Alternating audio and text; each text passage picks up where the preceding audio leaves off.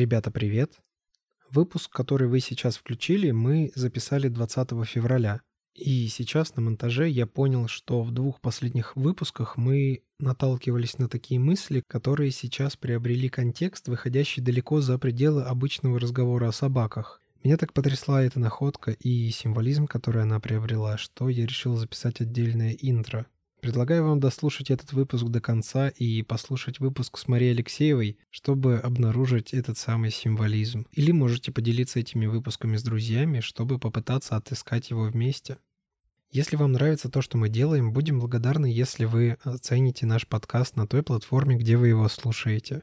Или поддержите наш проект небольшим донатом по ссылке в описании. Это поможет нам улучшить качество звука и делать выпуски чаще. Ну а теперь предлагаю вам перенестись в залитую солнцем гостиную одной московской квартиры, где мы познакомимся с Мирошей и ее собаками Риком и Хантером.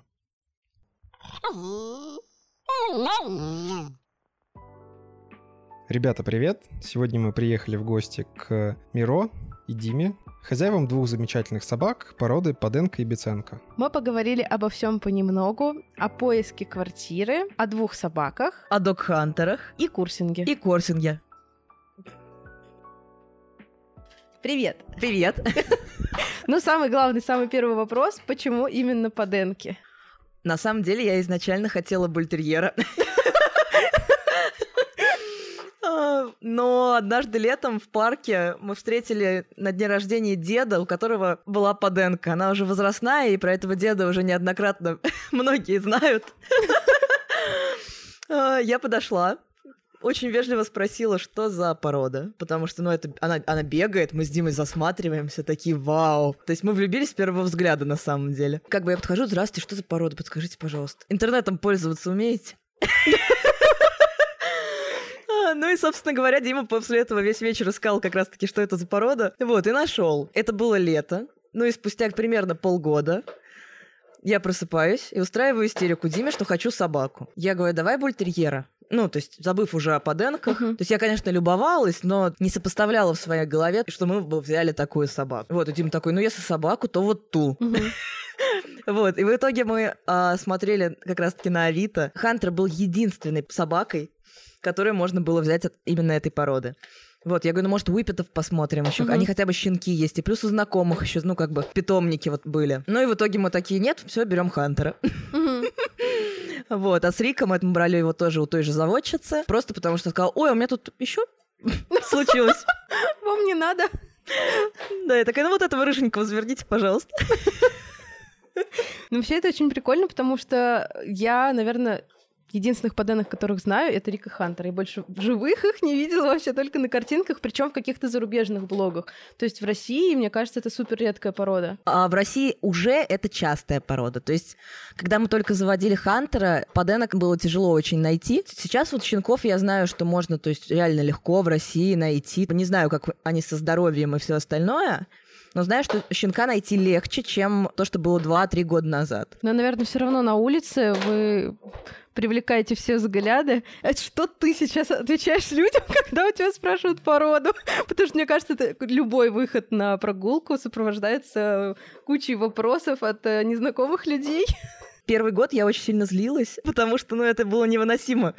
Когда, то есть, за прогулку тебя 10 раз, 15 раз спрашивают, что за порода. И люди иногда, ну, не считаются с личным пространством. В такой очень навязчивой, назойливой и хамской, грубой форме спрашивают, что за порода, как будто я всем должна. Мгм. Я изначально пробовала говорить, что это Паденко и Беценко, но, естественно, никто не понимал, думали, что я обзываюсь. Потом думали, что я какую-то украинскую фамилию произношу. Вот, и в итоге мы пришли к выводу, что ибицкая борзая говорить проще всего.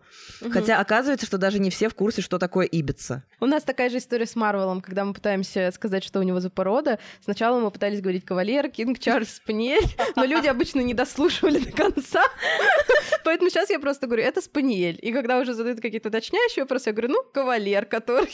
Они такие, а, ну ладно. Да, вот эти вопрошающие люди, а непонятно, зачем они спрашивают, потому что очевидно, что через пять минут они уже забудут вообще, что, что было, и что им сказали.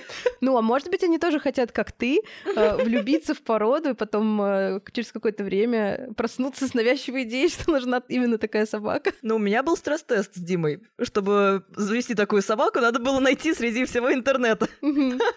Вот я им того желаю. Кто ищет, тот всегда найдет. Ну, слушай, поденки довольно крупные собаки. Как вообще вот в городской жизни э, с ними насколько это удобно ходить по кафешкам или, в принципе, вот жить в квартире? В квартире, когда Рик ел диван, было не очень комфортно. И, естественно, я мечтала приучить его к клетке, не, не с целью запирать его там, а чтобы ему там было спокойно, и чтобы квартира была в целости и сохранности. Но, естественно, за счет его размеров, как бы, я не подобрала клетку. И, то есть, ну, как бы, благо ситуация разрешилась сама собой. В плане вот дома они достаточно спокойные. Раньше, вот до года, до полутора лет, они вот могли играть дома. Рик масштабно прыгал на диван, с дивана в один конец комнаты, и потом еще в другой. Но это реально вот сейчас они оба спят преимущественно дома и всю энергию оставляют на улице. Я, зав... я смотрю на Уипетов иногда и завидую то, что это собака, которую можно взять с собой, то есть на, на руках. Угу. Но с другой стороны, после того, что я занималась конным спортом, по размеру поденки все-таки мне ближе. Угу. Вот, то есть переходный этап такой. Да, по поводу размеров, когда у Марвел случился его первый э, припадок, когда он просто упал в обморок на улице, и мне приходилось его на руках нести до дома, я подумала, что если бы это была очень большая собака. Мне mm-hmm. было бы это очень сложно сделать. В этот момент я как раз подумала о том, что я, наверное, не готова к большой собаке, потому что в какой-то такой ситуации намного удобнее с маленькой собакой на руках, то есть ее можно и взять где угодно на руки, и там в метро, потому что не разрешают очень часто mm-hmm. проходить, на эскалаторе надо на руках, там где-то в кафе она сильно не мешает, то что сидит под стулом, ее не видно. Кафе э, Рик любит развалиться прям посередине, но, как правило, за счет того, что порода редкая, все восторгаются, а не ругаются на меня, что у меня собака половину кафешки заняла. Вот, то есть, наоборот, э, довольно легко куда-то пройти, просто потому что притягивает взгляды и интересно посмотреть. Да, хитрый шаг оказался. Незапланированный, но реально помогает. Это круто. А по поводу, я знаю, что вы несколько раз переезжали со съемных квартир насколько сложно найти квартиру с двумя собаками? Невыносимо сложно. То есть, на самом деле, если бы не магия Инстаграма, ну, мы бы сейчас не жили бы в Мещерском. Кто-то даже не слушает, что у тебя за порода. Если у меня два чихуахуа, я говорю, здравствуйте, можно ли приехать на просмотр? Ну, смотрите, у нас вот две собаки. Они не говорят, не спрашивают, какие. Они говорят, как угу. правило, вот, что сразу нет. И неважно. То есть, чихуашки это, доги. Вообще без разницы. Мы вот эту квартиру нашли благодаря тому, что знакомы с Уна, а Уна вот как раз же знаком с... Хозяевами этой квартиры. Хозяевами этой квартиры, с Антоном и Кристиной и псом Рейвом. Угу. Вот. Если бы не вот это знакомство с Асуном мы познакомились через Инстаграм, то ничего бы и не вышло. То есть, безусловно, то, что я вот постила в Инстаграме, то, что мы ищем квартиру, это, безусловно, помогло, и нам, ну, действительно попадалось множество вариантов. Финально нам помогло именно, то есть, знакомство с Уна оказаться в настолько идеальной квартире mm-hmm. и настолько идеальной локации. И в Ясенево мы жили, это тоже мы по знакомству, то есть как раз-таки. А другие варианты изначально приехали на первый просмотр как раз-таки однушки в Мещерском. Я сказала о том, что у нас две собаки в самый последний момент. То есть, когда мы уже ну, такой, типа, ну, здорово, вы мне нравитесь. Угу. То есть, был и риэлтор, и собственник. Вот, и он мне говорит такую фразу. Единственное, мы с женой поняли и приняли для себя, что никаких домашних животных. Я смотрю ему в глаза и говорю, ну, мы пошли. Он такой, не-не-не, стойте, стойте. А что у вас с животным? Я показываю фотографию, он говорит, ничего себе, типа. Вот, я говорю, ну, естественно, мы как, типа, понимающие uh-huh. люди, то есть и оплатим химчистку, ну, то есть квартира перед uh-huh. выездом, клининг. Ну, любая, все будем компенсировать. То есть, ну, мы в любом случае к этому готовы. А он говорит, ладно, ладно, хорошо, приезжайте типа домой и через пик-аренду заполняйте все документы. Mm-hmm. Мы заполнили, через сутки нам отказ прилетает. Mm-hmm. Я пишу риэлтору, говорю, а простите, ну, собственник же согласился в итоге. Нет, у вас две собаки. Я такая, ммм, классно. А, и в Dog Friendly Map сейчас же я видела тест в тестовом формате как раз-таки аренда квартир. А, да-да-да, я видела объявление. Вот, я прям дико радуюсь, ну, угу. то, что вот у нас настолько прогрессивное сообщество все таки собачников. Ну, ну да, может быть, это поможет как-то искать квартиры, потому что действительно мы э, не сталкивались с проблемами с арендой, потому что у нас как бы нет такой необходимости, но у нас были моменты, когда мы куда-то ехали в путешествие, вот в Питере мы угу. были, и когда я пыталась найти квартиру, Я сначала просто писала тоже, что вот у меня две собаки. И мне сразу же писали, нет, с двумя собаками мы не пустим. И потом я выработала для себя такой лайфхак. Я стала писать, у нас две маленькие, очень послушные собаки, которые приучены к выгулу. Они не будут оставаться одни. Все, они там типа супер классные. Мы пришлем их фото, типа, когда вот вы подтвердите бронирование. И вот так у меня получилось э, забронировать жилье. А, я преисполнилась в поиске квартир, то есть я звонила с э, максимальной готовностью услышать «нет». Я за всю свою жизнь, ну, типа, все вместе взятые слова «нет» ни разу не, не... Ну, то есть не столько, сколько я услышала за время поиски, поиска квартир. Я говорила про то, что они воспитанные, то есть, ну, как бы маленькие не прокатят. Ну, да. А, я говорила про то, что у нас две воспитанные борзые, они, то есть, не ходят в туалет дома, ничего не грызут. Ну, то есть, я, естественно, на время поиска квартиры удалила хайлайты с э, тем, как Рик уничтожает диван. Спойлер, что скоро я восстановлю это все и с постами про деструктивное поведение. Ну, не потому, что я хотела там скрыть чего-то, то есть, ну, потому что чтобы меньше вопросов было. Даже если ты заявляешь, проговариваешь бесконечное множество раз, что у тебя собаки чистоплотные, приученные к выгулу, не лают и ничего не делают и воспитанные, ник, ну, никто тебя не слушает, когда ты ищешь квартиру, когда ты звонишь риэлтору, незнакомому человеку. Когда ты говоришь, что что ты из Москвы, угу. вот, коренной москвич, тоже это никак не работает. Они слышат слово «две» и говорят сразу «нет».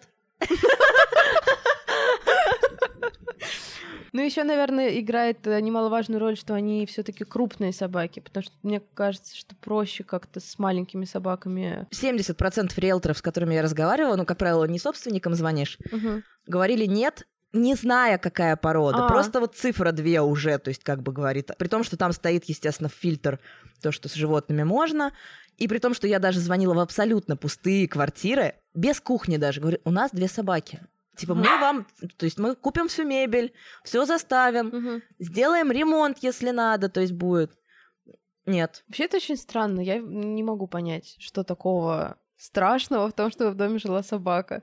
Как будто бы это какие-то монстры, которые просто типа сожрут все, отдерут штукатурку, все, я не знаю, разберут до кирпичей, такие, ну все, едем в новую квартиру. А, дом снесут просто, ну, можно под реновацию заселять. А я думаю, что в России просто, ну, те, у кого никогда не было собак, они просто не знают, что это такое, и как бы говорят же, как правило, о плохом. Угу. И то есть, соответственно, то есть видео в ТикТоках, они разлетаются только те, где хаски разносят все полностью. А других ну, то есть кто будет снимать, как собачка мило спит дома, когда тебя нет, когда ты на ну работе? Ну да, да. Да, я, я таким занимаюсь, потому что для меня это действительно важно. После съеденного дивана. Люди, у которых не было собак никогда, они либо видят плохой опыт, либо не думают о том, что бывает хорошее. Угу. Поэтому, мне кажется, так, ну, типа, со временем, то есть, учитывая, что наша док-френдли культура все таки реально раз... стремительно растет, угу. мне кажется, эта история поменяется. Мне писали однажды, Миро, ищи квартиру 100+. Ага. То есть по цене. Я говорю, блин, здорово, конечно, но ну, да. у меня немного другой бюджет на эту всю историю. Как правило, собственники, которые сдают квартиры, ну, то есть реально выше 100, они адекватнее. То есть это я знаю не по своему опыту, а по опыту знакомых, которые снимали с собаками, с котами такая история. Нам удалось э, последний раз э, снять квартиру в Питере у э, собственника, у которого самого две собаки. Я ему написала, что вот у нас две собаки. Он задал какие-то уточняющие вопросы там mm-hmm. э, про этих собак и говорит, ну, в принципе, вот у меня тоже две собаки, я вас понимаю. Главное, чтобы они не лаяли по ночам, потому что у нас там очень милые соседи, и им не понравится, если собаки будут лаять. Я говорю, да, хорошо, конечно, они никогда не mm-hmm. лают, потому что, ну, реально, у нас собаки не лают по ночам. И буквально в первую же ночь Морл такой, ну надо полаять. Ну, вроде бы он довольно быстро успокоился, и, в принципе, как бы никаких проблем не было. И после того, как мы уехали, мы списались э, с этим хозяином, и он сказал, что вот, как бы нам все понравилось, и надеюсь, вам тоже, и поэтому, как бы, приезжайте, мы вас будем ждать, если что. Как будто бы проще найти квартиру у людей, у которых уже есть собака, и они примерно хотя бы представляют, что это такое. Однозначно. Потому, что, да. Ну, а, а как правило, большинство все таки без собак и поэтому искать сложно. Угу, Причем угу. я еще узнала, что есть фильтр даже на детей у собственников. Нам знакомые рассказывали, что у нас они с ребенком, с двумя детьми, искали квартиру. И вот как раз возрастной ценз. То есть какой-то возраст вообще нет, а какой-то, ну ладно, уже можно. Угу. Вот, то есть, ну, по сути, разницы, походу, мало с детьми-то или с собаками. Ну да. А если у тебя и ребенок и собака, мне кажется, это вообще типа Во-во. миссия невыполнима. Кого из этих двоих надо скрывать? Просто в мешках заносить в квартиру, чтобы никто не видел.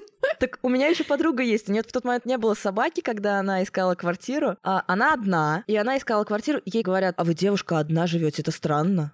«К- А как вы будете оплачивать? Ну, в смысле? Мы вам тоже не сдадим, да? Квартиру, походу, просто сложно найти.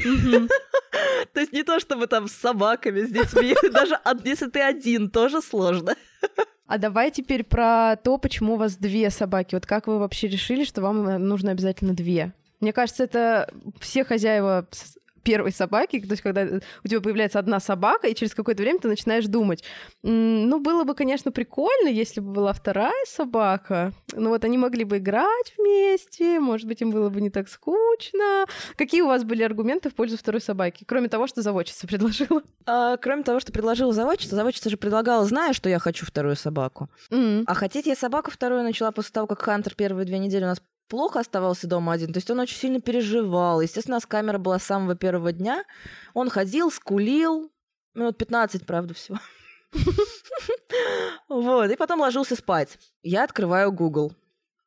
Говорю, сколько часов собаке комфортно находиться одной? Читаю, что рекомендуется, что не больше шести часов. Я такая, блин, а как я буду ездить на работу? Зная, что Хантер там один. Вот, короче, Google сказал мне о том, что Миро, тебе нужен Рик. Ну и, в общем, вот, то есть как бы... Ну, а потом стечение обстоятельств того, что я не знала, как взаимодействовать с собакой, я не знала, что от нее хотеть, я думала, то есть меня мотивировало только то, что Хантер будет не один дома, и то, что я все равно гулять хожу. Ну, Мгм. то есть какая разница, одна собака или две, если ты все равно идешь на прогулку. Эти два пункта, как бы, они меня вот как раз-таки без мыслей про то, что надо заниматься, без мыслей про то, что нужно вз- взаимодействовать с собакой. То есть я на тот момент думала, что его надо просто вот привести на улицу пописать. А то, что он на меня не обращает внимания, тянет поводок, ну, мне не, не приходило в голову, что так быть не должно. Мгм. Я не знала, что бывает иначе. То есть я такая, ну, значит так, да. То есть да, не как в мечтах моих, но тем не менее, зато Хантер не будет страдать в одиночестве. Ой, мне кажется, у нас абсолютно похожие истории, потому что у нас, мне кажется, мысли о второй собаке были прям точно такие же. И аргумент вот этот, что ну мы все равно ходим гулять вдвоем, а у тебя как бы нет поводка, а у меня есть, ну давай мы будем, типа, у каждого будет по собаке. О, Это да, я тоже, я тоже про это думала. Вот, и ты никогда не думаешь о том, что ну когда-то тебе придется гулять одной с двумя собаками, и это может быть не сильно удобно. Ты думаешь, нет, это все вообще просто мы будем проводить больше времени вместе.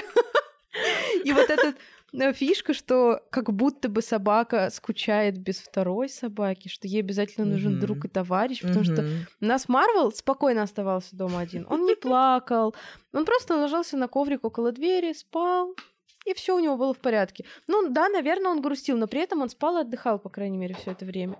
Но мне казалось, что это ненормально, что так быть не должно, ему обязательно нужен какой-то друг. Рядом, чтобы Вот. было, да. И потом, когда вот так сложилось, что у нас появился Стэн, я думаю, класс, все, наконец-то, у него появился товарищ, он не будет оставаться один. И в итоге, мне кажется, сейчас он больше психует один дома, потому что он такой, пожалуйста, вы оставили меня наедине с этим психом, я не хочу с ним быть. уберите. Да, Но при этом вот Стэн очень сильно зависим от Марвела, наоборот. То есть он попал к нему и с самого начала жил вместе с ним, и он не знает другой жизни. Если сейчас убрать Марвела, то Стэн впадет в ужасную депрессию и будет страдать. А, я своих тоже называю неразлучниками, и я сама отчасти виновата в этом. Потому что, то есть, как только появился Рик, я не, не допускала того, чтобы собака в одиночестве оставалась одна дома. Я изначально первый год гуляла раздельно, но пока Дима оставался с кем-то из собак, я вставала там в 6 утра, а потом то есть днем я выводила Хантера дополнительно с Риком. И то есть, ну, как бы, когда кто-то вот начал в итоге уезжать по отдельности, я поняла, что, то есть, действительно, это для них стресс прям сильный. То есть Рик привязан к тому, что Хантер всегда рядом, а Хантер привязан к тому, что Рик всегда рядом. Потому что я этим не занималась, и у них не было опыта оставаться поодиночке. И Хантер, мы же его взяли взрослым, ему было 9 месяцев, он тогда жил со своей мамой и папой. И то есть, ну, как бы он тоже никогда не был один, по сути. И вот этот моментик тоже меня заставлял задуматься о том, что ему нужна друг- другой пес рядом. Мгм. А наш кинолог Юли Кеслер предполагала, что, возможно, Хантер такой, какой он есть сейчас, именно потому что у нас есть еще вторая собака рядом. То есть, ну, ему спокойнее от этого. То есть, Мгм. как бы он мягче стал, больше доверять ситуации. Учитывая, что он, в принципе, такой шум достаточно пугливый товарищ. Ну, то есть, получается, иногда все таки вторая собака, она как будто бы нужна. Я, конечно, иногда думаю о том, что вот был бы у меня один хантер, что бы было бы. То есть, с одной стороны, я представляю себе идеальное воспитание, а с другой стороны, я представляю себе такую достаточно серую, грустную жизнь, потому что, ну, вот этих эмоций бы не было бы. То есть, Рик, он более открытый товар у нас, и такой больше радуется, а Хантер прям такой, как, как взрослый. Взрослый молодой человек. Вот, то есть для нас я хочу сказать то, что все-таки вторая собака это было правильное решение, как для Хантера, который первый появился в доме, ну так и для нас тоже. Я иногда думаю про то, что если бы у нас был один Марвел, и мне кажется, что Марвелу было бы так легче, конечно, потому что он очень сильно привязан, особенно ко мне, и он очень сильно ревнует, и до сих пор, то есть вот уже прошло два года, как они живут вместе, и все равно вот это не прошло. И если мы куда-то приезжаем в гости к кому-то, и Марвел подходит, чтобы его погладили, и не дай бог подойдет Стэн, Марвел начинает его выпихивать, типа, уходи, тут гладят только меня, все должны любить только меня. Вот, и мне кажется, ему было бы проще, если бы не было второй собаки. Но, с другой стороны, действительно, жизнь стала намного интереснее, конечно. Очень много открылось всяких разных прикольных штук. И мне кажется, что стимул заниматься с собаками, узнавать что-то новое про их психологию, поведение появился именно когда появилась вторая собака. Потому что с первой как будто бы ты проблемы не так замечаешь. Типа, ну тянет он поводок и тянет. Какая разница? А когда их двое, они тянут поводки в разные стороны, ты думаешь, так, ну надо, наверное, что-то с этим делать. А мы Рика взяли за один день до самоизоляции. И на самом деле, благодаря Рику я узнала, что с собаками нужно взаимодействовать. То есть во-первых, карантин. У меня абсолютное состояние полного выгорания с, в, плане, в плане татуировок. Мне с моими комплексами того, что надо всегда быть полезной и продуктивной, ну, было странно. Разрыв шаблона полный. То есть Дима ходил на работу, а я вот, мне посоветовала наша соседка, у нее пес Тоник, как раз-таки школу Dog Case. И тогда они как раз вот начали сначала бесплатные вебинары а, онлайн, а потом я такая смотрю онлайн-курсы. О, берем щенячий курс, о, берем начальную дрессировку. И то есть я вот все три месяца самоизоляции развлекалась именно вот... То есть если бы не было Рика, я бы не знала, что с Хантером надо что-то делать. То есть я, я бы думала, что типа собаки, они вот такие скупые на эмоции, как он был весь первый год. То есть то, что они такие отстраненные. Хантер-то вообще, он как бы на любую попытку взаимодействовать с ним, посмотрел на тебя как на идиота и отходил назад. И я сначала не знала, что это значит. И думаю, нет, надо его почесать. Вот. А потом, хоп, купила вебинар про язык тела и такая, о, понятно. Благо появился Рик, который такой, я тебя люблю. Привет, почеши. То есть он еще щенком, когда был, он был очень, очень смешным, постоянно просил взаимодействовать с ним. В общем, у нас точно это в позитивном ключе история про то, что вторая собака это не зря. Да. У нас, кстати, тоже карантин прошел со всякими разными бесплатными курсами, вебинарами. Тоже Стэн, по сути, карантинный щенок. Мы жили на даче. Я думаю, ну, чем еще заниматься? Надо проходить какие-то бесплатные курсы, марафоны и так далее. Вот, И мы- платные, и бесплатные, все, что есть. А, Мы ходили еще на онлайн-зарядки к Марии Алексеевой. У нее были онлайн-зарядка и онлайн-трюки, по-моему, что-то такое. Ого. И мы вот по очереди с ними занимались. Один раз я пробовала с двумя, но это было очень сложно. И вот действительно только с появлением второй собаки появилось, в принципе, какое-то желание и потребность узнавать что-то новое. Иначе не Поэтому- справиться. Да, да. Поэтому даже несмотря на то, что, может быть, Марвелу не совсем нужна была вторая собака, но для него это в итоге стало неким положительным моментом в плане того, что я, по крайней мере, узнала, как правильно с ним взаимодействовать. Мне кажется, Хантер бы реально так и остался бы таким отдаленным сожителем, если бы не было бы Рика. Да, он с нами спать сразу начал, но того, что почесать его можно было, это, наверное, через полгода произошло впервые после того, как я прочитала про язык тела у собак. Как часто тебя посещают мысли о третьей собаке? Да, постоянно. Последнее время особенно легко с ними гулять стало. И я думаю, что, может быть, надо усложнить себе жизнь. Но меня, наверное, останавливает преимущественно то, что я не знаю, какой породы я бы хотела эту третью собаку. То есть вроде бы поденки идеальные, самостоятельные, правда, невозможно. А вроде бы веймаранеры красивые, уипеты вообще просто вот космически крутые. Выжлы нравятся, курцхары. И стаффи тоже нравятся. Сложно сказать, кто не нравится, да? Ну да. Вот. И вот это вот щенячий, вот этот вот милый взгляд, когда вот ты просыпаешься, и у тебя вот это вот чудо маленькое, которое бесконечно быстро растет и портит пол. А, но на самом деле я бы не завела вторую собаку настолько быстро, если бы мы взяли Хантера щенком. Вот еще моментик. Мгм. То есть период пеленок, э, ковра, который вечно надо мыть, стирать, выкидывать.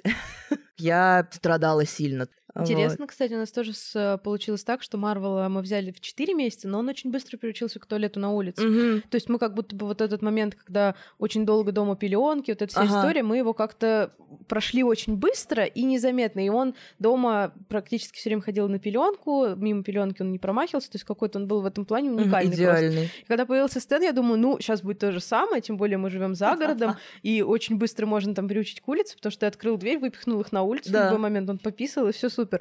Но он привыкал э, к туалету дома. Ой, он привыкал к туалету на улице, да-да-да. Он привыкал к туалету на улице до года, наверное. И потом, даже когда мы уже вернулись в Москву, у него все равно оставалась такая фишка, что он может подойти к двери, просто молча там постоять, Мгм. и такой, ну, они не поняли, что я хочу на улицу, поэтому написываю на коврике. Мгм. У нас Рик тоже без, без- ну, бесшумно всегда просился, просто смотря на дверь. А у меня была мысль научить его лаять, потом я думаю, блин, я же испугаюсь как-нибудь рано или поздно, если он скажет свою гав, когда я ну, абсолютно не буду к этому готова. Рик с 4-5 месяцев до 7-8 начал внезапно гулять два раза в день. Он не просился, ничего. Я думаю, боже, неужели, что я в раю, что ли? А я уже, то есть, преисполнилась полностью, на самом деле, в пеленках, во всех этих. Я уже, то есть, реально, Дима однажды приходит домой, я на ковре сижу, реву, говорю, я больше не могу. То есть, вот этот вот пеленочный период, я бы, наверное, просто вскрылась, потому что, и, ну, типа, что со мной делать? Я говорю, он писает. То есть даже вот, ну, вот это вот вырезание пеленок, вот это вот все, то есть это такая катастрофа была. То есть катастрофа была именно за счет того, что не было смены картинки. То есть я 24 на 7, единственное, что делаю, это убираюсь. Ну, а мне же супер важно, чтобы было дома чисто. То есть это такая выученная привычка, выученное поведение. А, Вот, то есть, а оно писает, и вот и все, и разрыв шаблона, и ты бегаешь, убираешь, бегаешь и убираешь. Со Стэном мы испытали все радости вообще щенячьего периода.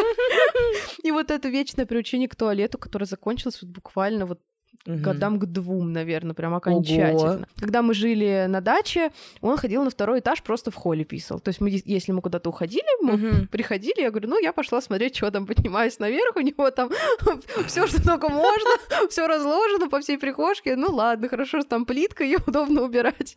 На, на самом деле со Стэном было прям сложно. И вот эти сложности еще с тем, что их двое, и надо как-то... Они Мгм. совсем разные же породы, Мгм. у них совсем разные потребности. А это мне сначала казалось, что это так просто, две Ой, собаки. две собаки. Да, ну подумаешь, я и так хожу гулять. Ну, буду вторую брать свою просто гулять. Какая разница? А это, как бы, на самом деле, у них очень большая потребность, мне кажется, в раздельных прогулках, особенно у Марвела. Потому что он, когда один гуляет, он совсем по-другому себя ведет. Он спокойный, он никуда не бежит, он нюхает, он тебя слушает. Когда со Мгм. Стэном, у них, во-первых, какой-то ОПГ образуется. Ага. Они кошмарят просто весь район. Э, Самое их любимое это просто какую-нибудь собаку окружить и начать с лаем носиться вокруг нее по кругу. То есть собака О, просто да. сходит с ума постепенно, когда это происходит. Э, Вот. А когда они по раздельности гуляют, ну, Стэн не любит без Марвела гулять. Он очень переживает, что Марвел один дома там без него страдает. Он такой, пожалуйста, скорее домой смотреть, что с Марвелом случилось там. А Марвел, наоборот, такой, давай будем гулять всегда. Я не хочу возвращаться, мне так хорошо на улице. То есть, но, в принципе, как бы появление второй собаки, оно побудило к тому, чтобы как-то интересоваться вообще, а как взаимодействовать с собакой, а как наладить их общение между собой, а чтобы такое придумать, чтобы им было комфортно, ну и нам тоже. Вот, и очень много всего узнали, и мне кажется, если бы не появился Стэн, то у меня бы не возникло такой потребности. По поводу того, что это вот ОПГ, да, я абсолютно согласна. У меня же они еще и крупные, и мне очень важно, чтобы хотя бы одна собака у меня хорошо слушалась и хорошо отзывалась. Рик, ну, он специфически реагирует на других собак, он очень перевозбуждается, и он очень громкий, его много. То есть, как правило, собаки его боятся просто даже издалека за счет его размеров. Действительно, когда я их вывожу по раздельности, Хантер, которому обычно интереснее заниматься своими делами на улице, он тут такой рядышком аккуратненько. А куда мы идем? А чего нам нужно? А чего хочешь? Покажи еще что-нибудь. Давай вот то все. И Рик, то есть, соответственно, Рик вообще как ну, ручной прям абсолют, когда он без Хантера на улице. Крайне спокойный. А вместе они прям такие, ну, мы сила. А, Вот. Я, конечно, понимаю, что это мое упущение, что я редко с ними в- их выгуливаю по отдельности. Но и в целом они стали комфортными даже вдвоем, Мгм. когда с ними выхожу. Либо я адаптировалась, либо возраст дает свое. Ну, может быть, с возрастом Мгм. достали спокойнее. У нас пока не сильно как бы есть какие-то подвижки. На самом деле надо бы, конечно, этот вопрос прорабатывать с каким-то специалистом по поведению, потому что у меня уже у самой не получается. Я пыталась сейчас, вот мы один момент просто пробовали гулять без вкусняшек. Сейчас я вкусняшки вернула на улицу Мгм. и пытаюсь подкреплять, если он спокойно проходит мимо других собак. Потому что у нас появилась проблема, что любая другая собака вызывает агрессию. А, и А, начинает лаять одна собака, и подключается Мгм. вторая. И вот они оба орут, и ты не знаешь, что с ними делать, ты пытаешься их как-то успокоить, ничего не получается, и люди думают просто, что у меня две психованные собаки. Хотя я, ну, я не могу понять, я пыталась как-то проследить. Есть некоторые породы собак, которые и вот им не нравятся. У Марвела, например, это шпицы, некоторые корги, не все. И практически все крупные собаки. Ну, такие Мгм. вот обычные крупные. нам То есть повезло, получается. Ну, у вас просто очень необычные собаки. Мне кажется, что такой, вау, какие прикольные. И еще я заметила, что есть какая-то фишка. Я тебе про нее писала, когда мы первый раз с вами виделись, что если мне очень хочется, чтобы собаки дружили, то есть вот Мгм. мне хочется с человеком общаться, и чтобы собаки между собой общались. И как будто бы собаки это чувствуют, и такие, ну, мы будем нормально с ними, мы постараемся вести себя хорошо. Потому что если вот у меня нет этой мысли, может быть, они чувствуют мое состояние, что я вижу другую собаку, я сразу сама начинаю напрягаться, потому что я понимаю, что сейчас, возможно, они поведут себя как-то не совсем адекватно. Может быть, какие-то есть другие причины. То есть я пока не могу этого понять. Но вот по раздельности они спокойно реагируют. У них вот эта проблема возникает, когда они вместе.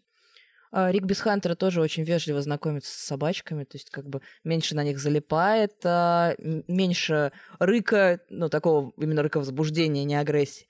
Я вообще хочу сказать, что с поденками мне очень повезло, потому что вот сейчас вот переехав в Мещерск, я замечаю, что у многих собак проблемы с агрессией. То есть я замечаю это именно по людям, которые напрягаются при виде там какой-то еще собаки на горизонте. Я понимаю, что я счастливый человек, я гуляю на улице спокойно. Ну да, Мгм. бывает момент, то, что как бы я вижу собаку, я спокойно отзываю, Мгм. а, а другие вот у них, у которых проблемы с агрессией какой-то есть, они же прям в панике такие, типа суматошно, Да-да. ну, начинают. И я понимаю то, что это действительно страшно, когда у тебя собака может агрессивно на кого-то отреагировать.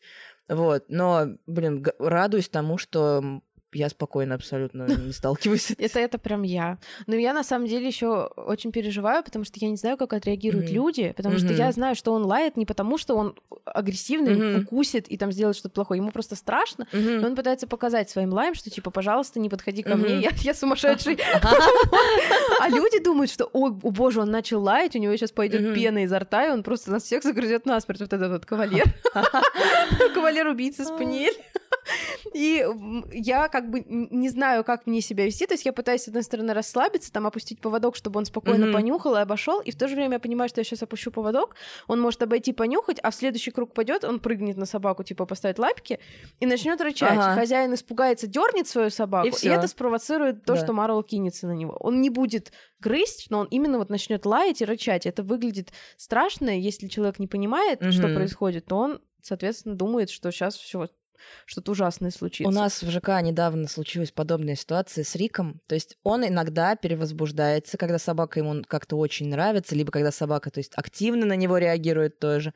И то есть он делает достаточно большой прыжок в сторону этой собаки с рыком, как бы, но он вот делает этот прыжок, проходит секунда, и он такой замирает и начинает нюхаться. То есть я знаю, что там абсолютно нет агрессии. Он то есть замирает, но без на- напряжения в теле. И вот э, как раз э, из ЖК у женщины собачка поменьше Хантера.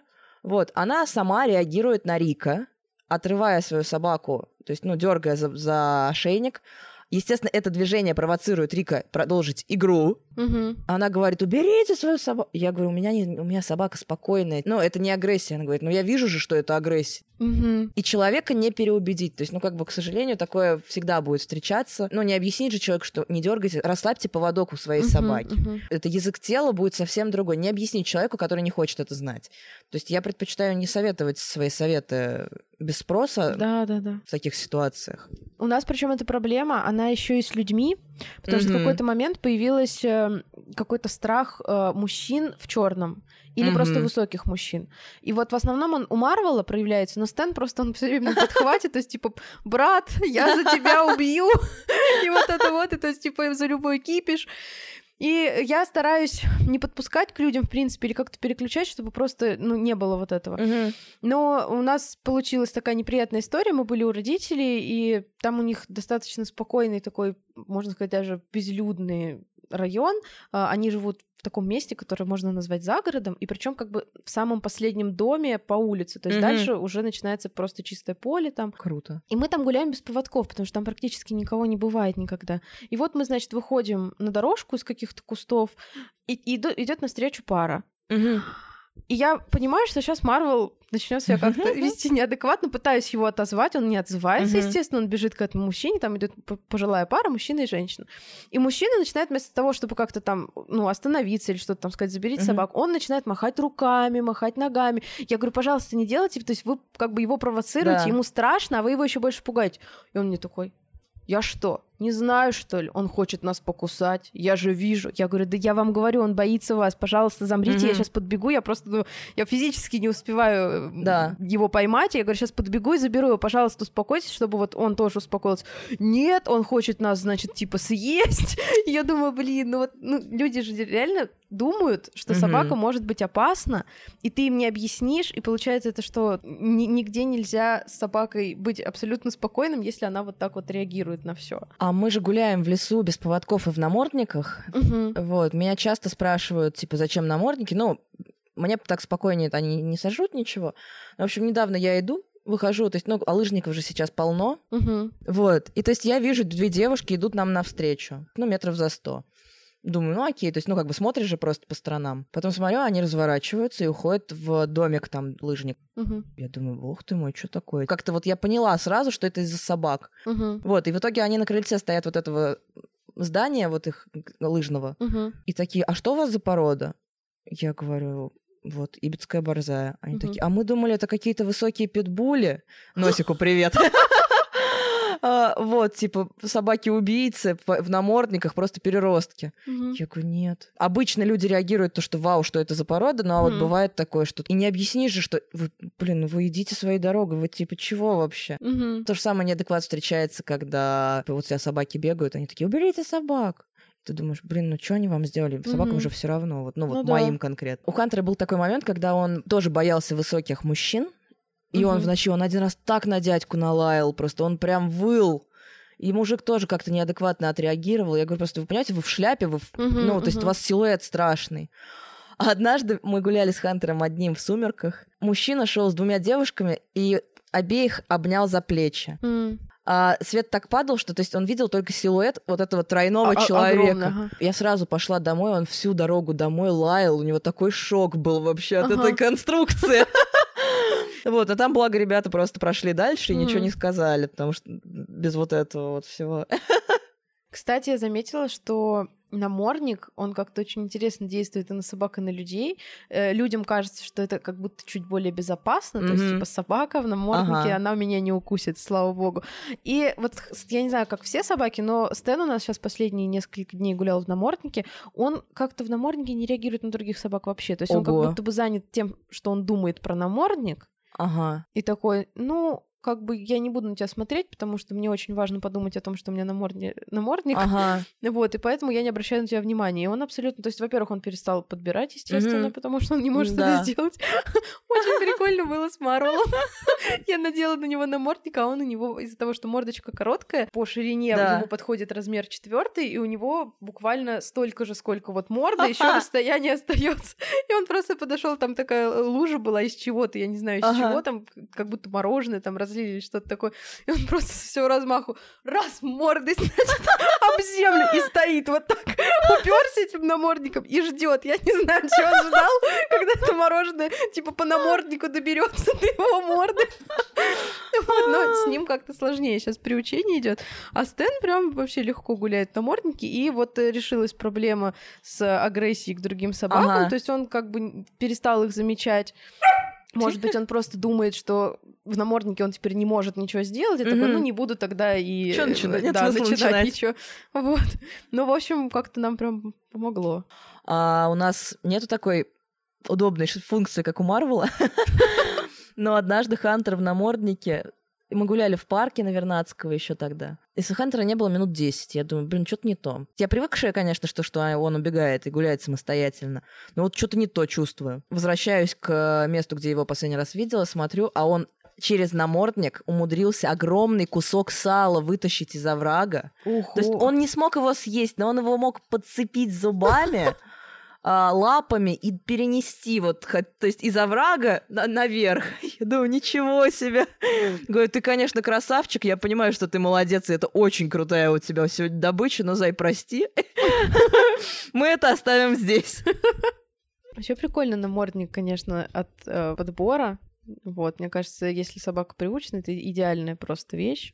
Особенно для ленивых людей, которые покупают курсы и не проходят. О, да. их. У меня уже два года лежит курс Тарины по неподбору, я так его не пройду. У меня Но- абсолютно тоже нету сил, ресурса на то, чтобы заниматься неподбором.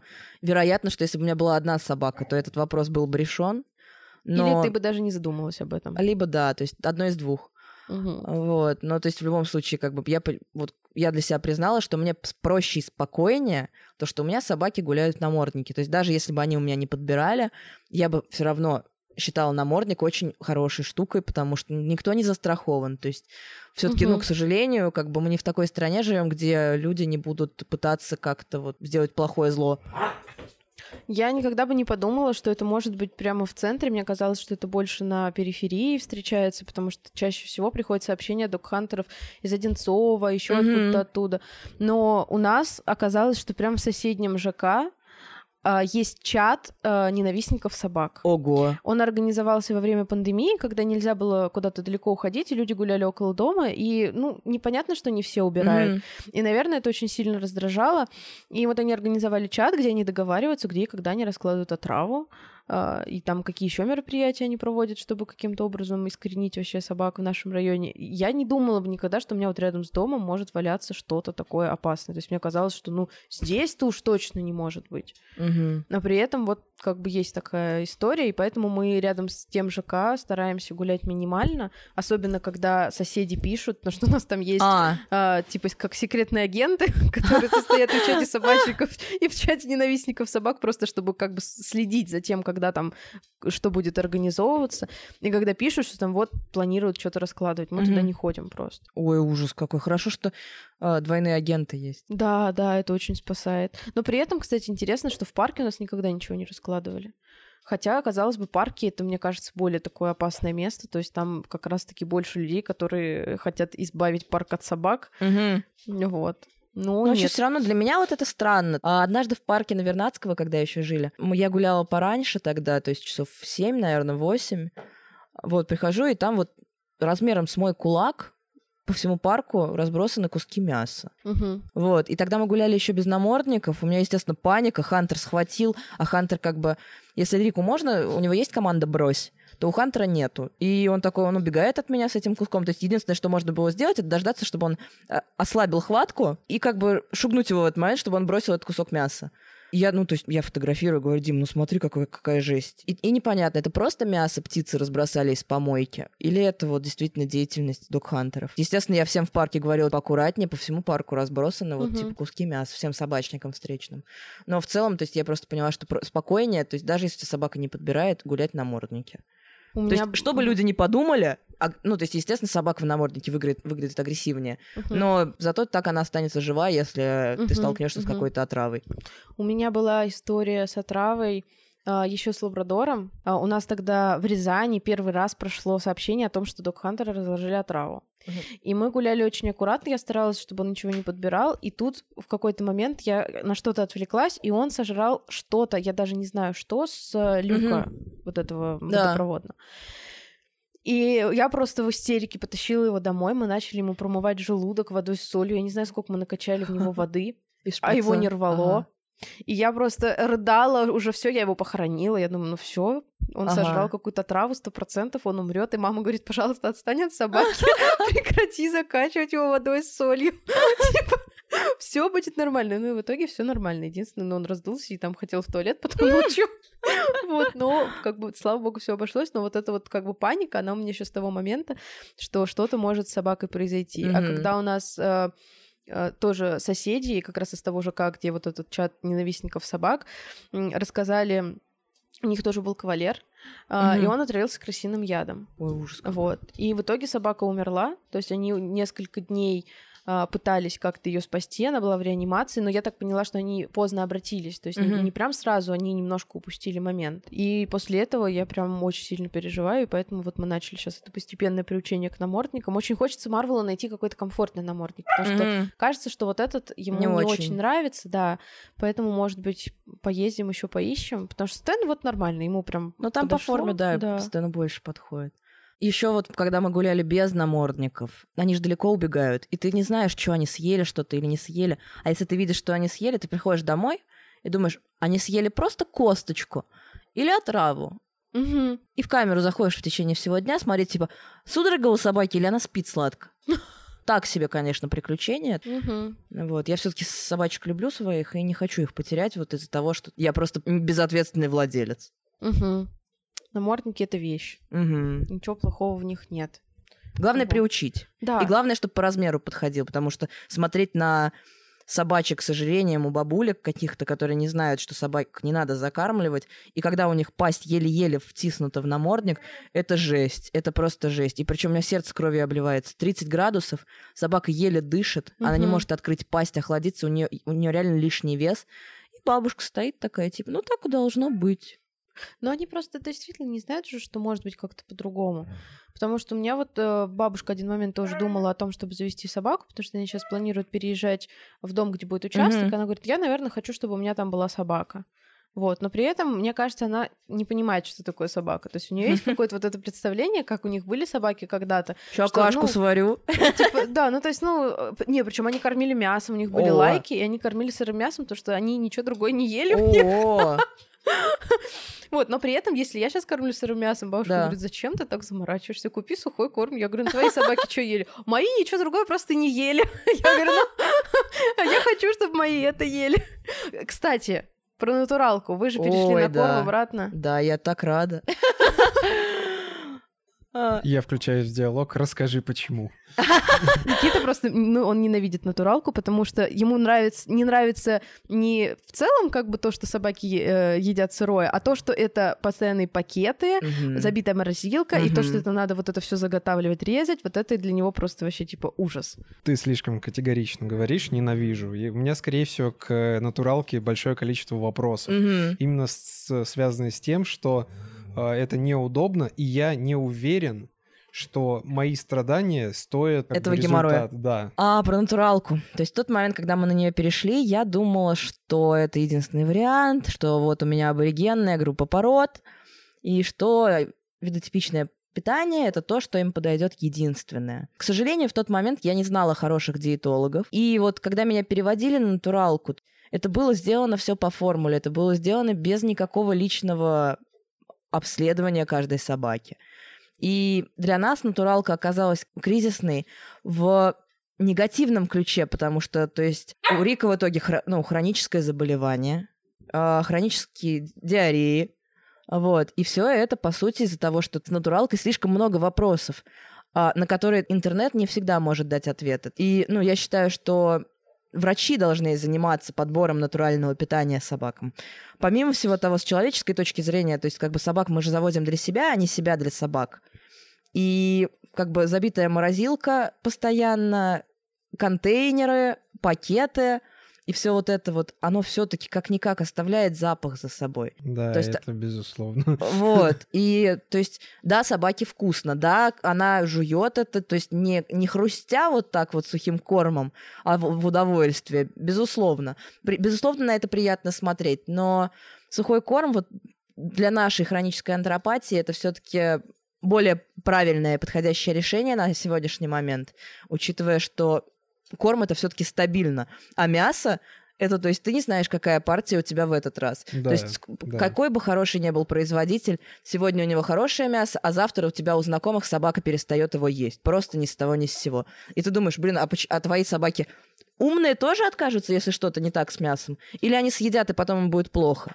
И никто не знает. А каждый килограммчик, ну, по-разному себя ведет. Нужно обязательно смотреть то, то, что тебе как бы говорят, вот у нас хорошая партия такого-то мяса, у нас все сертификаты есть, но у нас много раз было такое, что ты режешь печень, угу. и она вся вот в этих вот э, штучках. Угу. Да.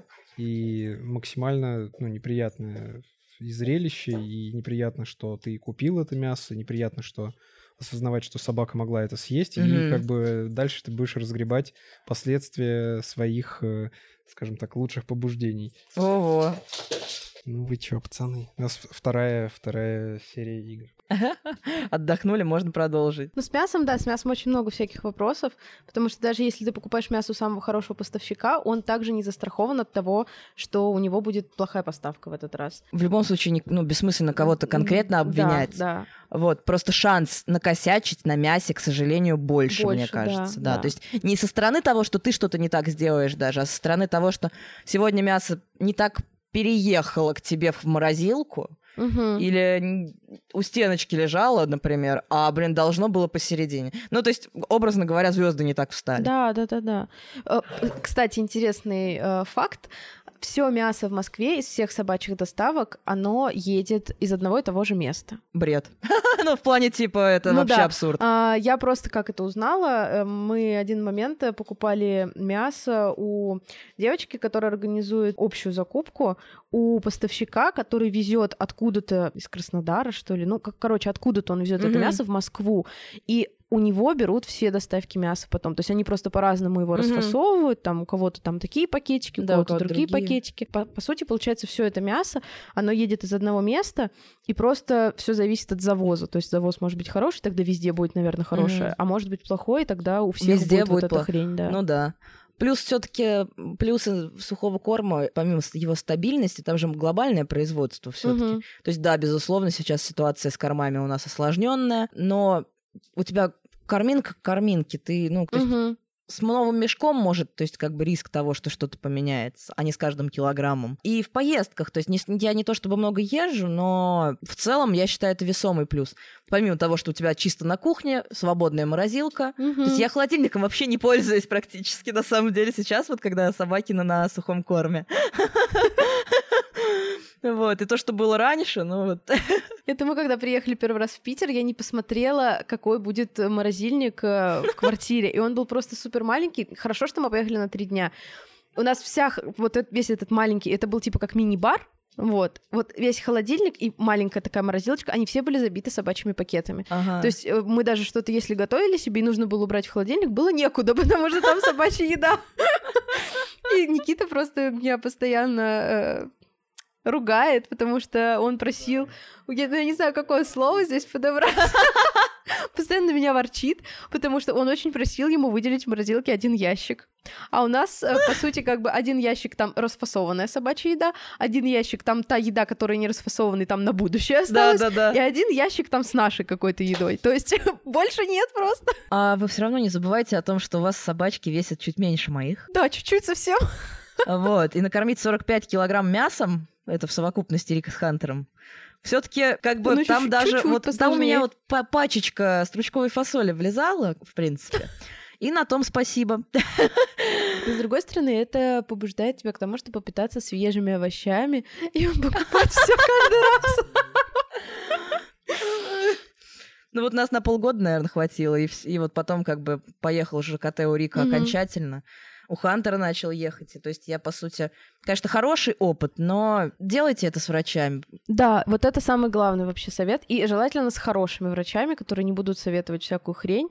Про плохих врачей вы можете послушать в наших других выпусках, как выбрать ветдиетолога, и нас прогнали. Вот, таким, таким ветдиетологам не надо обращаться. Сейчас э, ты тоже, по-моему, у Светланы же. Да, Светлана я, безусловно, бесконечно рада, счастлива. Ваш доктор Вет, вот нам тоже она очень помогла, и собаки смогли набрать вес, и сейчас сейчас, в принципе, нет проблем с пищеварением. То есть они стабильно, нормально ходят в туалет, э, у них ничего не болит, их не тошнит. Помимо того, что собаки едят мясо, они же должны получить еще какие-то добавки с витаминами, которые из мяса они не получат. Да. Например, вот у нас собаки не едят рыбу, мы даем им омеги. Угу. А, и плюс есть витамин Е, который собаки не получат ни из какой еды. То есть он там содержится в желтках в каком-то количестве, но это надо столько этих желтков угу. есть каждый день. А это уже как бы чревато там другими проблемами. А у вас, кстати, нету такого, что у вас две разные собаки, но у вас, допустим, аллергия на один и тот же продукт у них? У них есть, знаешь, какая фишка, что у них, когда они какие-то болезни ЖКТ, они абсолютно одинаковые. Во, у нас просто у брата Рика нету аллергии угу. на ягненка, а у Рика с Хантером есть. Угу. И то есть, ну, так во всем, в принципе, практически. Ну, может быть, это связано с тем, что они живут вместе, как-то там синхронизируются.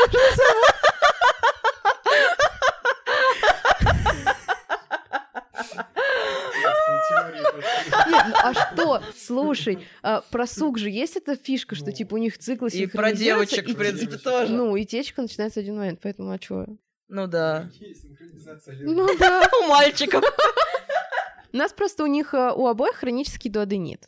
То есть мы сначала думали, что это просто как бы временное явление, но э, мы постоянно пользуемся услугой бесплатного УЗИ в Сколково, когда там проходит обучение, мы ездим туда просто каждый месяц. Да ладно, да. я не знала Ты о таком. не знала? Короче, инсайдерская информация в Сколково вет раз в месяц э, проходит обучение по УЗИ-диагностике.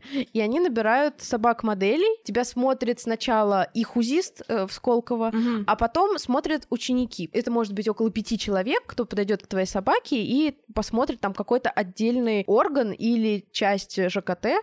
То есть не, не полностью все УЗИ брюшной полости будет, но вот изначально вас посмотрят полностью УЗИст из Сколково, а потом уже ученики будут отрабатывать какой-то конкретный, там, например, будут смотреть там поджелудочную или желудок. Все по очереди. Единственный как бы минус это если собака не очень любит, когда много людей нависают над ней, mm-hmm. там боится, то вот это может быть ей немножко некомфортно, потому что там такая довольно шумная атмосфера и очень много людей, э, они там все над собакой нависают. Вот Стэн, например, не очень такое любит, то есть mm-hmm. ему не сильно комфортно. А Марвел, он просто лежит, спит, и ему вообще пофигу. Вот, и мы ходим вот реально на бесплатное УЗИ каждый месяц, смотрим там, что с нашим хроническим дуоденитом. Так что просто надо мониторить. Э, они в профиль Инстаграма Сколково Вет, они выкладывают периодически, там обычно в первых числах, там типа 9-14 где-то проводится такая штука. Теперь мы тоже будем к ним завсегдатаями. То ну, есть, конечно, Рик с Хантером не особо фанаты того, чтобы большое количество людей скапливалось рядом, но с форматом именно обучения УЗИ, я думаю, вряд ли ученики будут сильно против там вкусняшек в процессе, uh-huh, uh-huh. вот, и думаю, что будет проще. То есть приучить к тому, что УЗИ это нормально. То в целом, да, как, так, да, да такой, если вот эта формате. штука, то еще можно прикольно приучить. У нас мы просто, когда первый раз пришли, у нас как раз был период, когда собаки переходили от плохого ветдиетолога к хорошему, и было очень много проблем, и нужно было за ними мониторить постоянно. И мы сделали УЗИ платно, а потом вот через две недели появилась информация, что можно сходить бесплатно. Я написала ветдиетологу, говорю, вот можно сходить бесплатно, единственное, там не дают заключения никакое, то есть устно просто проговаривают, что там не так. И она говорит, ну в целом две недели только прошло, то есть как бы рано еще что-то смотреть. Ну, если бесплатно, то сходите, конечно, это интересно. И мы сходили, и получилось так, что Марвел, он типа идеальная моделька, просто он лежал, а там же, ну, придерживают за задние лапы, чтобы собака никуда не рыпалась, а он настолько был расслаблен, что он реально уснул в конце, и его уже не надо было держать. И вот Мария Лапшина, которая там, получается, заведующая вот этим отделением ультразвуковой диагностики, она к нам подошла просто после мероприятия и говорит, а вы можете к нам в следующий раз тоже приехать? Потому что Марвел, типа, настолько классно лежал, что нам очень удобно на нем отрабатывать с учениками. Э, ну и вам тоже посмотреться, как бы не лишним будет. Я говорю, да, конечно. И потом в следующий раз, когда появилось объявление, я написала, говорю, вот, хотим прийти. И сейчас мы уже, когда пришли, она говорит, о, это наши постоянные модели. Как у вас дела, как чего? Очень круто, очень. Вот, так что да, очень прикольная штука. Но как бы там надо подстраиваться. То есть, например, если э, работаешь э, в будние дни, то там может так, что не получится попасть. Вот. Но, в принципе, вот у нас как бы есть такая возможность, поэтому мы там ездим. Очень круто. Я буду Диму заставлять брать выходные почаще. Но иногда там бывает по субботам, воскресеньям. В принципе, можно попробовать попасть. Ну, вообще идеально. Вместо того, чтобы на курсинг ездить, будем на УЗИ. А вы вообще вы ходили на курсинг когда-то? Мы дважды всего ездили. То есть, конечно, упущение для нашей породы. Угу. Безусловно, я хотела бы ездить каждые выходные, угу. но, к сожалению, курсинг проходит в такое раннее время, что, если честно, да, я, да. ну, то есть максимум, что хочу сделать, это умереть в это время. Возможно, летом это все поменяется, когда солнце побольше станет, угу. но зимой я просто сразу сказала, нет, я никуда не поеду. То есть... Мы, когда я, когда только Стэн у нас появился, я сразу подумала про курсинг, я узнавала, звонила там в несколько мест, где проводят эти мероприятия по курсингу, а, и мне сказали, что там что-то начало типа в 9 утра, я прикинула, такая, ну это встать в 5, чтобы туда доехать. Я думаю, ну, это очень, конечно, классно, но, наверное, спасибо. Ну и плюс, я не знаю, я, честно говоря, не сильно прям горю желанием Стэна отдавать на курсинг потому что, во-первых, я читала кучу историй, когда собака с курсинга куда-то убегала. Я, конечно, понимаю, что эта история не про Стэна, он вряд ли куда-то mm-hmm. сдрыснет, но как бы в любом случае это не, супер безопасно, потому что это все проводится mm-hmm. в, в открытом поле. Около дороги. А, да, около дороги, и не дай бог там собака выскочит, за, за, за чем-нибудь побежит mm-hmm. там, за какой-нибудь... На возбуждение. Знаю, да, веточкой, листочком, и попадет под машину. Я не знаю, у меня почему-то есть такое предупреждение по поводу курсинга, что если собака начнет заниматься курсингом, то она потом начнет реагировать на все движущиеся объекты. То есть он и так как бы Стэн реагирует, а это, мне кажется, выработается уже прям какой-то инстинкт. У нас Рик прям ярко выраженный охотник. Он на курсинге смекнул с первого раза вообще, что надо бежать и догонять. И то есть в целом любые пакетики для него действительно вызывают такой интерес. Он даже когда с собаками играет, у него именно такое добытческое угу. поведение. Вот, то есть я понимаю, что ему действительно это бы помогло реализоваться, но страх того, что это провоцирует привычку, то есть на все вот быстро догонять и ловить именно, ну, есть, конечно. Но я все же больше из-за того, что не очень комфортные условия для того, чтобы блин, туда доехать uh-huh, все-таки. Uh-huh. То есть было бы это где-то ближе, раз в две недели я бы готова с радостью была бы ездить. Но учитывая то расстояние все-таки и то, что в 6 утра надо уже ехать куда-то, ну, это, для меня это слишком, к uh-huh. сожалению. Вот, и я вижу, что они не страдают за счет у них, ну, то есть, как бы допустим, вообще, по сути, это их дело жизни могло бы быть. Вот я по своим собакам готова сказать то, что они себя псих, психически, психологически комфортно чувствуют. И угу. ну, острой нужды в курсинге они не испытывают. У них нет никаких детских травм, связанных с тем, что да. их не отдали на курсинг. Да, да, да, да, да. То есть они бы, конечно, только за, но пока не заявили мне об этом всерьез. Ну, вообще, мне кажется, собакам главное, чтобы ты э, любил их и как-то с ними занимался хоть чем. Угу. А там вот эти все породные штуки, они не обязательные, а в принципе, по желанию. Угу. Есть желание и возможность, то пожалуйста. Угу. А если нет, то и как бы собака, в принципе, не умрет без этого.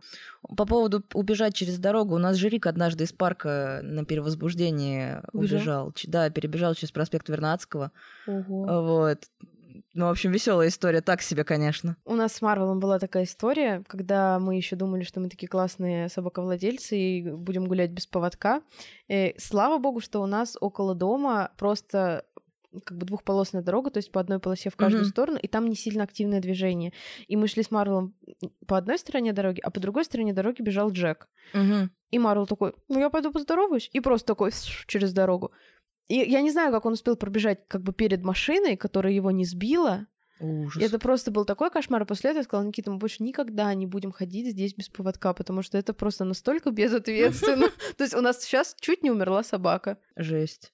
Вот. Не, меня побег Рика не остановил от прогулок без поводка. Ну, то есть, на самом деле, это потому... Я бы с радостью на поводке бы гуляла, но исходя из необходимости подвижности и самостоятельного изучения пространства вокруг. Что мы сделали для того, чтобы спокойно гулять без поводка? Мы переехали туда, где есть лес. Угу. То есть в лесу я за лыжников я меньше переживаю, хотя я хотя слежу. Они тоже могут и палкой ударить. И, да, у нас такое, было да. подобное. Вот, но в любом случае от лыжников легче отозвать, чем от езжу, едущей машины. Угу, угу. Вот, и тем более на глазах это у тебя, если происходит. Мы вот по-другому обошли момент э, прогулок без поводка, то есть просто обустроив сред, сред, среду, среду вокруг. Угу. Как правильно, среду, среду или среду? Блин, я все время забываю, как правильно. Среду, наверное. Я на самом деле считаю тоже, что собаки должны гулять без поводка, и э, мы стараемся тоже приезжать в ваш лес mm-hmm. гулять, потому что здесь довольно безопасно, и мы не заходим в места, где близко дорога, то есть мы наоборот где-то там в по гуще леса гуляем, да, по тропинкам, или в нашем парке, то есть мы туда доходим на поводках, там отпускаем, mm-hmm. и там тоже в принципе довольно безопасно. Mm-hmm. Но вот как раньше мы делали просто тупо вокруг ЖК ходить без поводка, mm-hmm. потому что собака меня слушается, это, конечно, супер безответственно и э, Я об этом рассказываю, потому что любой человек в начале своего пути проходит этот проходит, этап. да. То есть сейчас мы можем сколько угодно рассказывать об ответственности, о том, какие мы классные собачники и так далее, но когда-то вот мы были такими и совершали вот эти все ошибки.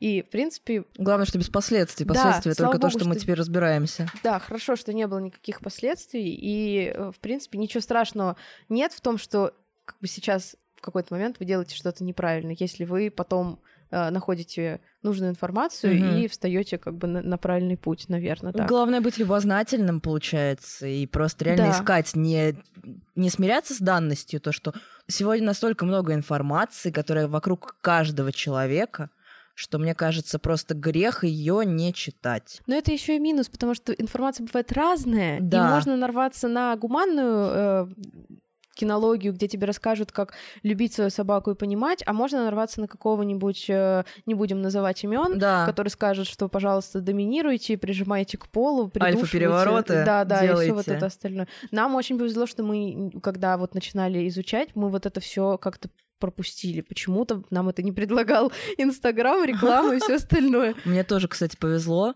То есть, ну, мне повезло за счет рекомендации вот именно сразу Case, которые абсолютные. ППшники. То есть, причем, ну, то есть, вообще, не- я очень довольна, я до сих пор то есть, с ними. Я вот не наткнулась ни разу ни на какие вот э, доминирования, еще что-то. Мгм. Я случайно сразу наткнулась на Пиба, начала их читать, чи- купила их книги. Мгм. Ну вот реально, меня тоже сразу направило куда-то в позитивную историю. Это круто. Всем желаем того же. Да, главное, реально любознательность и не натыкаться на насилие над собачками. Ну, и если вдруг вас что-то не устраивает в жизни с собакой, то это всегда повод к тому, чтобы развиваться и учиться Мгм. новому. Да. Получается, когда два дня назад с Машей Алексеевой тоже записывали выпуск, и уже потом, без записи, мы обсуждали такой момент, как интересно ты фильтруешь информацию, то есть, ну, абстрактный ты. Мгм. И вот э, мне тоже интересно, как ты конкретно отличаешь то, что тебе подходит, от то, что вот какая-то шляпа. А у меня же большой опыт с лошадьми вообще изначально был. И за счет, э, ну, как бы многие говорят, что пособия по любым собакам изначально писались именно с них. Не знаю, насколько это правда, но в любом случае, то есть мне кажется, у меня вот лично уже заложена какая-то интуиция в плане обучения, например. Плюс, когда я что-то читаю, я пытаюсь услышать себя ну, именно внутри, как бы откликнулось оно мне, или я думаю, что это какая-то неизвестная штука. Вот, если оно откликается, я могу попробовать, но опять же, я всегда слежу за тем, чтобы там не было какого-то вот деструктивного воздействия с собакой. Ну, насилия какого-то, то есть а, физического, ну, недобровольного контакта. То есть все-таки, когда я поняла, что собакам не всем нравится, когда их чешут даже, я поняла, что типа, ну, тем более, какие рывочки? Это же насилие, по сути. То есть это абьюз. Вот, и, соответственно, как бы... Ну, на данный момент, то есть я как бы читаю обычно все с точки зрения того, что просто для общего развития, потому что поведение собак меня все устраивает. И учить их чему-то, то есть если меня припирает, то это как-то обычно, то есть все интуитивно, наведением происходит. Ну, как-то так. Понял. Нужно слушать свое сердце Да. и понимать, что тебе откликается, а что нет. Мне кажется, на самом деле, когда ты уже узнал про то, что есть гуманная кинология, гуманный подход, ты уже фильтруешь именно вот на основании того, что смотришь, насколько подход гуманный как раз-таки, да, Мгм. то есть насколько это комфортно для собаки учиться в таких условиях. И, в принципе, таким образом отбираешь информацию. Да. Спасибо, ребята. Вы супер крутые. Вам спасибо. Ваши пацаны просто бомба вообще. Да?